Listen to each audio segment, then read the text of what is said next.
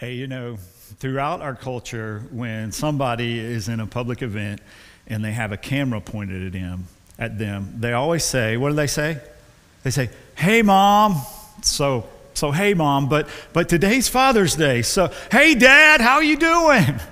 Uh, hey, if your dad is near you right now, if you could just turn and say, "Hey, Dad, how you doing?" Uh, and later on today, you can do the mushy stuff. Got to ask my dad a question though. Dad, wherever you're at right now, I got to ask you a question. Which brother is more important? Which brother is more essential? You see, my uh, brother is five years younger than me, and his name is Adam. My name is Ben, and we are, in a lot of ways, alike. Our voices would sound very similar if we picked up the phone, in a lot of ways, very, very different. See, Adam uh, is a country lawyer. He has his own private practice. I'm, I'm a city preacher. I've always been jealous of Adam's sign. It's uh, his letters of his name, Adam C. Cathy, in gold, New Times Roman font on the side of his building, two feet high. Wouldn't that just make you feel awesome? Pull up every day, see your name on the wall. Some of you are like, what's wrong with you?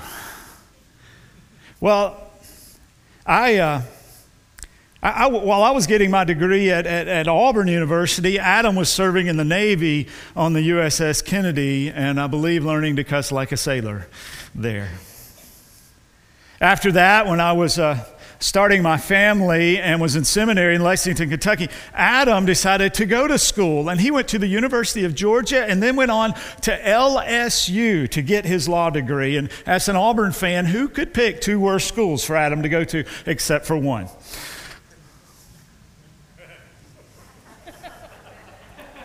that other school. Adam is good at music, he's good at cooking, he's good at comedy, and he's good at debating politics. We're different people. I'm not so good at cooking.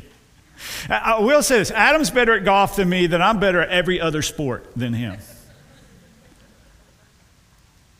Adam, during our younger years, was known as the troublemaker, the rabble rouser, the one who lived by his own rules. I, on the other hand, was known as the rule follower, the good kid. You see, I actually wanted adults to like me. Adam was in high school as my parents' marriage was coming apart. I was away at college. I, that time I didn't really know what was going on. Adam introduced me to a song by the Avett Brothers. Any fans of the Avett Brothers? Anybody? We got a couple. Wake up, guys, Avett Brothers, okay? He introduced me to a song by the Avett Brothers called Murder in the City. Uh, the words, I think, mean a lot to both of us. I, they go like this I, I wonder which brother is better, which one our parents love the most. I sure to get in lots of trouble. They seem to let the other go. A tear fell from my father's eyes. I wondered what my dad would say. He said, I love you, and I'm proud of you both in so many different ways. Which brother do you think our Father in heaven thinks is more essential? Which brother does God think the most of? We're a complicated bunch, aren't we? We experience a range of emotions from, from uh, we're bitter and we're joyful. We are stingy and we're generous. We're selfish and we're giving. We are lustful and we are pure. We are angry and kind. We are dishonest and honest. We are depressed and hopeful. We are overwhelmed and energetic. We are faithful and we are faithless. And sometimes we experience all of these emotions in a single day. we are a complicated bunch. And you know what? In the midst of that complexity, in the midst of this side and that side, God loves us all. You see, we are essential because. We're essential because God has chosen us to be essential. God created us, God created you. Uh, God inspires us to make the choice to become a follower of Jesus. He gives us a personality and gifts to bless the world with. God gives us a plan and a purpose and a hope and a future. God loves us. And if that phrase is lost on you because you've heard it too much, let, let me say this God likes us. Will you look at whoever you're with right now and just say, God likes you? Will you do that? He actually likes us. And, and guess what? He knows everything about us, and He still likes us. You see, ultimately, we find our essentialness in God. We find our essentialness in God. We don't find our essentialness ultimately anywhere else except in our Father's love. You see, we have a loving Father who longs for us to live in His house. Not just living, but life. Not just every day, get up, go to work, come home, get a meal, watch a TV show, get up again and do the same thing, but a life that has a hope and a future. And this means you. This means that you are essential and that you find your full essentialness in God. Well, today we want to look in Scripture at a familiar story. It, it, it, has two brothers in it. Some people have called the, the parable of the prodigal son the greatest parable or the gospel in miniature. One author said this it's perfect. The depth of meaning we find here is in such a short story is breathtaking. Well, there's three people in this story a father and two brothers. Me and my brother actually have a younger sister. Her name's Elizabeth. We don't know if these brothers had a younger sister or not, but the story is about the two brothers. I'll share from Scripture the beginning and the end of it and some highlights in between. The story really begins in the first chapter of Luke 15, and, and it begins this way Tax collectors and other notorious sinners. have you ever noticed how the Bible does that? Tax collectors were a special breed of sinner, right? Tax collectors and other notorious sinners often came to listen to Jesus teach. This made the Pharisees and teachers of religious law nervous. Well, actually, the word there. It, it made them complain that he was associating with such sinful people, even eating with them. Because we all know we're friends if we eat together, especially in the season of coronavirus, right? Whoever you eat with, that's who you're friends with these days. Well, Luke chapter 15 takes off. There's a parable about a lost sheep, there's a parable about a lost coin.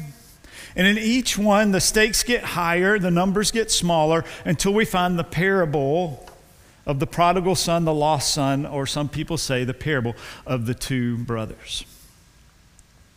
You see, the younger brother, he asked for his inheritance right now. You, you, may already know that, you may not. You can read this story in Luke chapter 15. But he wanted his father's things, just not his father. And back in that day, that meant that the younger brother would have gotten one third of his father's wealth because the older brother would have inherited two thirds. One third of his father's wealth probably meant that the father had to sell off some livestock or even some land in order to pay this inheritance. it probably wasn't just money in the bank or under the bed or buried in the backyard.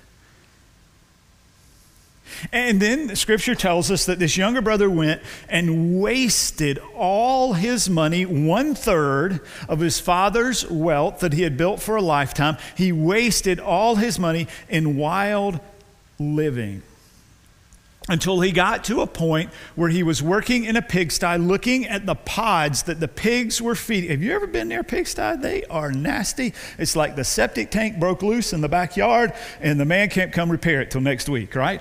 That's what a pigsty smells like. And this brother was looking at the pods, wondering if he could eat them. And then scripture says he came to his senses. And he goes home he has a speech rehearsed for his father. Scripture tells us that when the father saw him on the horizon, he was filled with compassion and love and ran to his son. As the son began his speech, his father almost interrupts him and says, I'm so glad you're home. He said, Go get, go get the finest robe, that'd be my robe. Go get the family ring, that would say that you belong. Go get the sandals. All of these were signs of belonging again, of being accepted as a family member again. And then he said, Kill the calf. Guys, this was like Christmas. This didn't happen every day. There were no grocery stores with your choice of meat. There were animals in the field that if you wanted some, you had to go get it. And calves were very, very valuable. He said, Kill the calf. And when you killed a calf, that was an occasion not just to have a party with your family, that was an occasion to invite every everybody in the village in the surrounding area. So he said, Come, everybody, let's have a feast, let's have a party. My son is back home. But the older brother wasn't even there. He didn't see his younger brother coming home. He didn't know what was going on. You know what the older brother was doing? The older brother was out in the field. He was working. He was helping his father's inheritance increase his inheritance increase. And he comes up, and I don't know if there was music, there was a crowd, there was certainly talk. And he comes up to the house, and it was like, What's going on? And he finds out that his brother's home and that his dad is throwing a party for him, and he won't go inside to join the party. Scripture tells us that he, he was pretty upset about it. His dad, it says, came out from the party to see him and begged him to come in. The older brother, Dad, I've been working in the field all day long. Dad, I've done everything you told me to do. Dad, I've been a good son. Dad, I hadn't wasted all your money, and you've never killed a calf for me and invited the neighbors over. And then the parable ends in Luke chapter 15, verse 31. It says this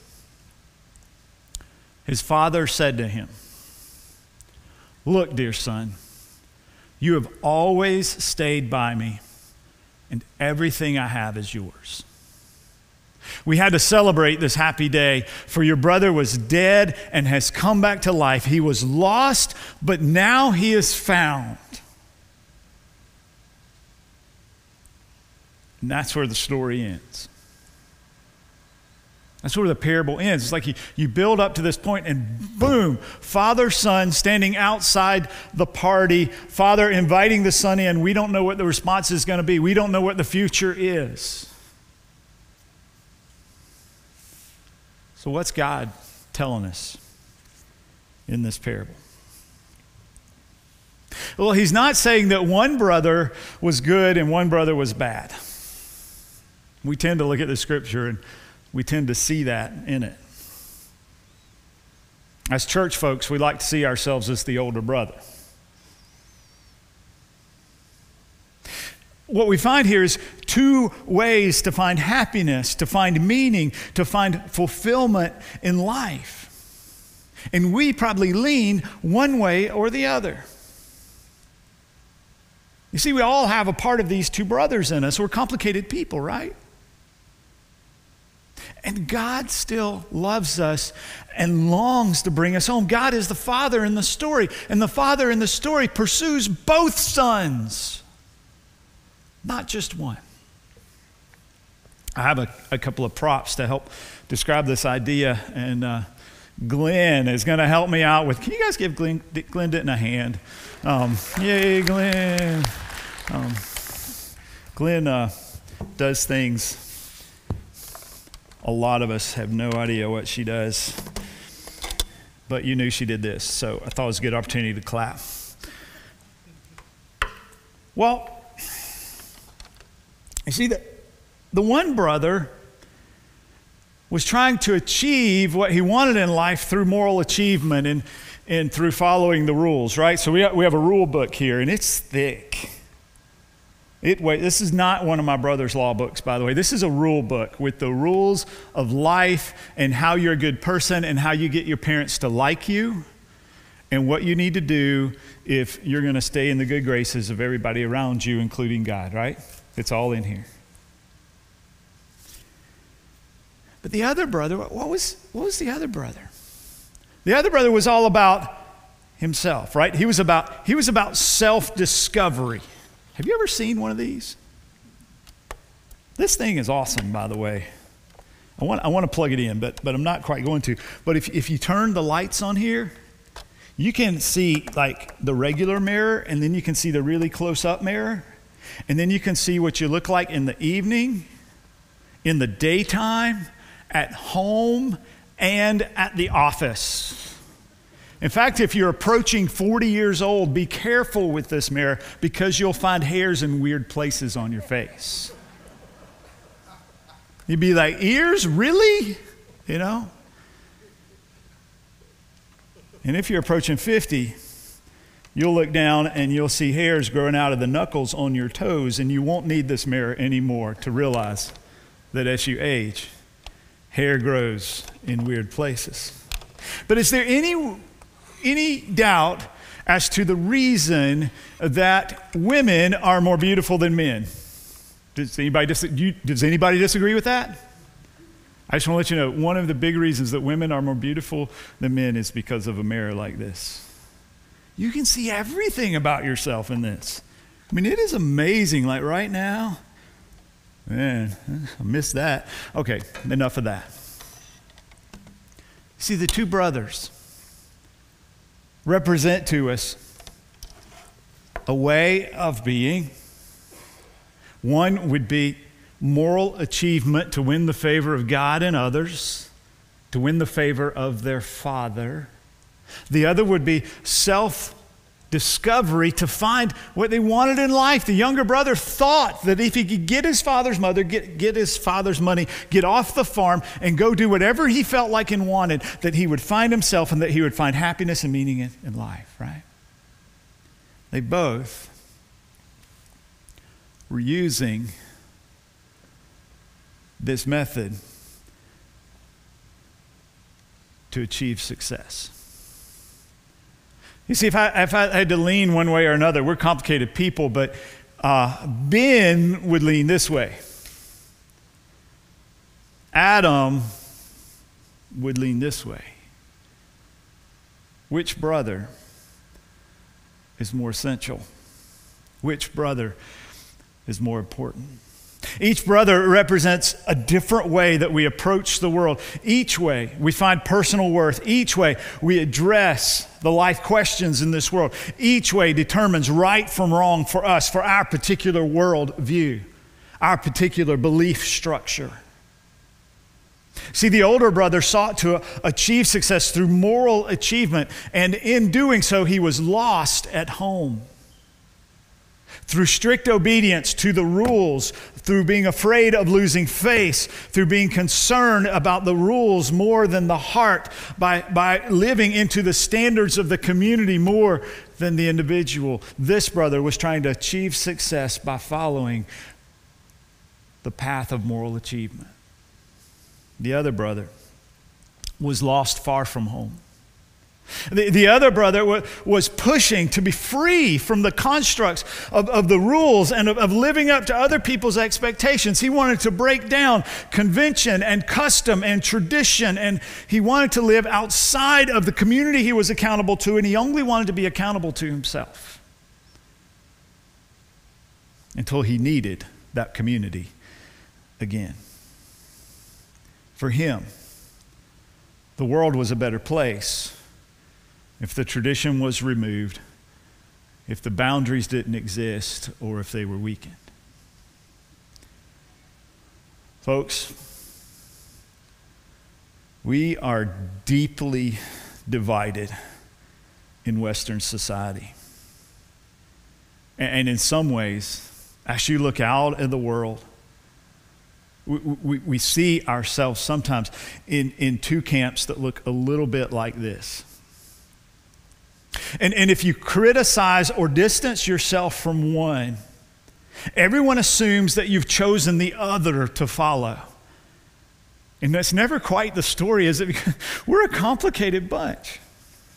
You see, the moral achievement folks, the older brother folks, they say this the immoral people, the people who do their own thing, they are the problem with the world. And we, the moral people, we're the ones who can fix it. But the opposite is just as true. The self discovery folks, they say this they say the uptight people, the people who say we have the truth, they are the problem with the world. And our progressive thoughts have the solution, and we can fix the world.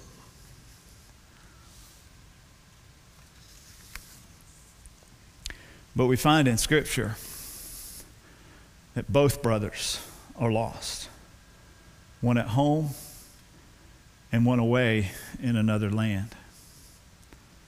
Ironically, each brother felt his way was the right way. Scripture tells us in this amazing parable that neither way is the right way, that both are wrong, that God loves and wants more for both.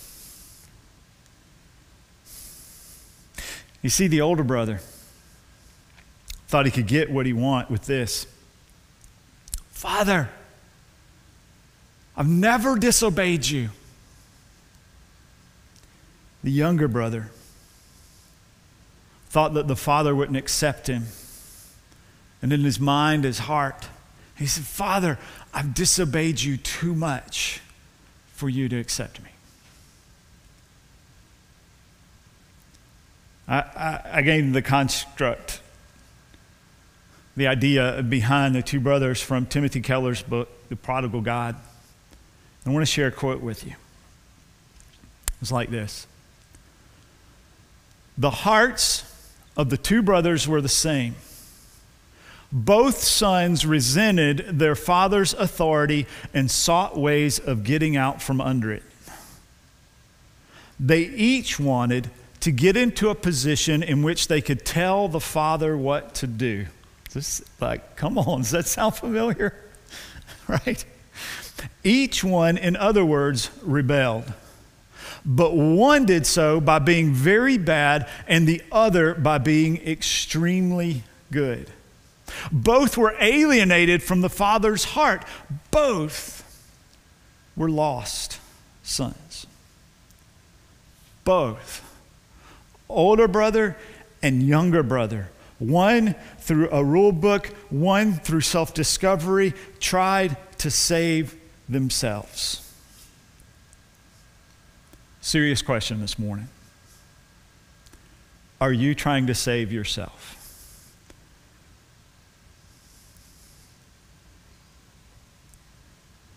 Sub question Are you trying to save your country by yourself?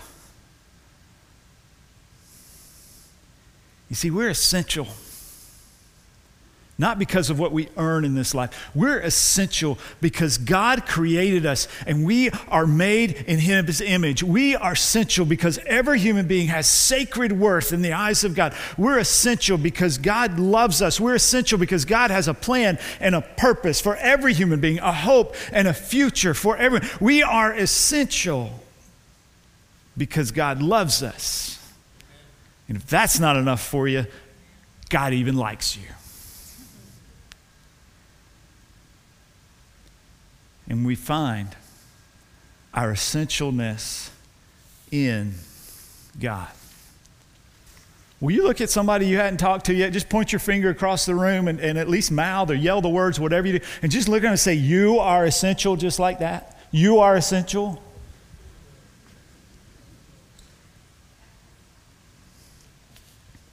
Well, how?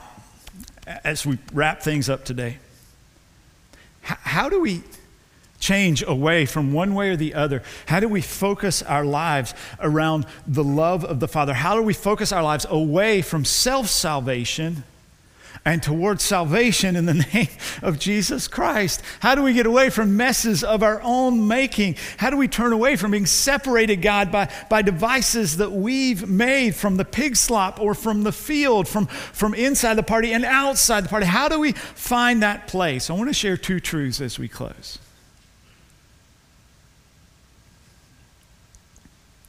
Number one, God moves towards you. God starts and initiates the relationship with us. We can't know God without God coming to us. It's instructive in this parable that God sought out, He ran with love and compassion to the younger son. He came outside the party and found the older son to invite him in. God pursues us.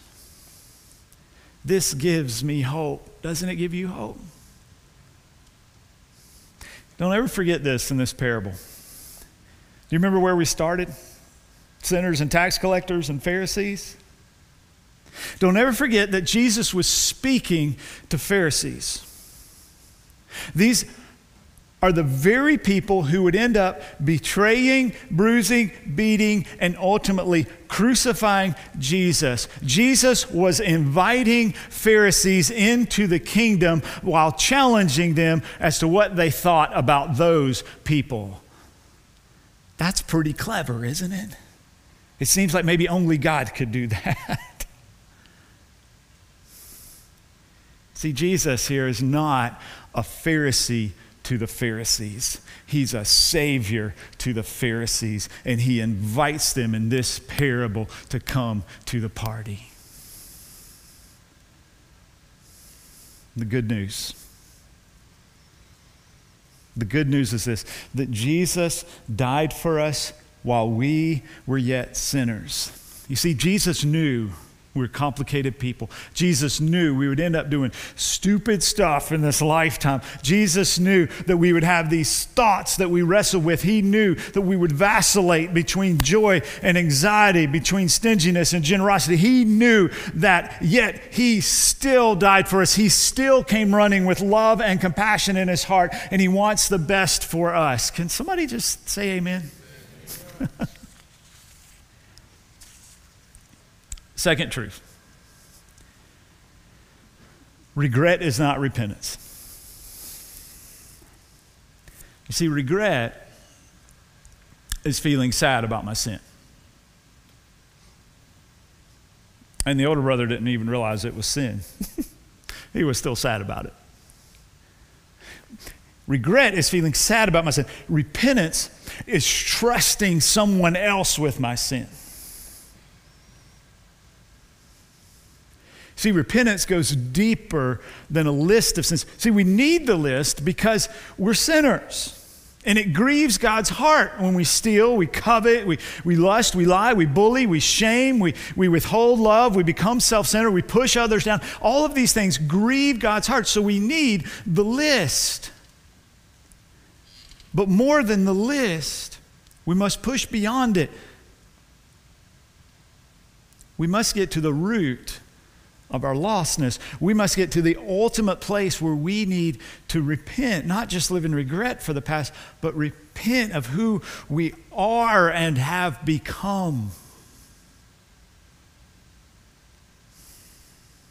You see, it's not our sin that lost us, it's our pride, it's our independence, it's our lack of trust it's creating a path for our own salvation that lost us.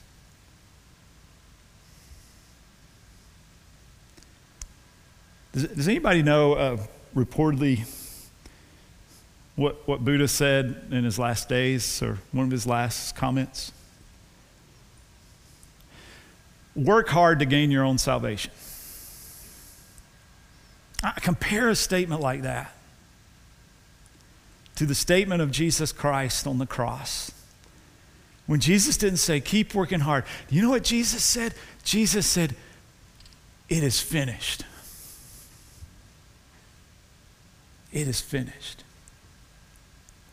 We must learn how to repent of the sin under all other sins and under all other righteousness, the sin of seeking to be our own Savior and Lord. Our life must become an anthem, not of our own efforts and ability, not of our own goodness, but an anthem of God's goodness and grace.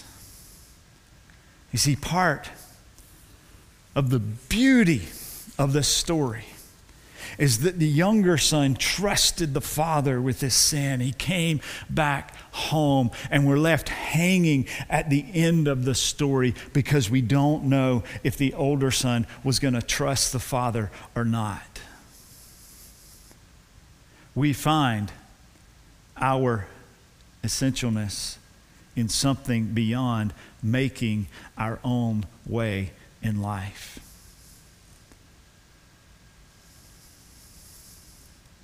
You see, here's God's heart, God's desire. We are the sons and daughters of God. And no matter where we go, the Father is pursuing us. We're close to the Father's heart. Will we receive Him? Will we trust Him with our path? Will we trust Him with our heart? Will we trust Him with our life? When the Father runs to us in compassion and gives us a rope and a fatted calf, will we receive it? When the Father comes to us and begs us to join the party, will we receive it? Will you pray with me? God, we thank you for the goodness and the depth of your word. And Lord, I just pray that um, my words would have honored you today. And, and God, I just pray that um, you would help us ask questions of ourselves. God, are we, are we trying to save ourselves without you? Or God, are we leaning into you and trusting you with every step? God, help us not live with the regret of our sins. But God, help us live with the freedom of our repentance. And God, help us recognize that that freedom is found in you and you alone. It's found in the wonderful, amazing life and sacrifice of your Son. God, we love you. And we thank you that you'll never stop loving us. It's in Jesus' name that we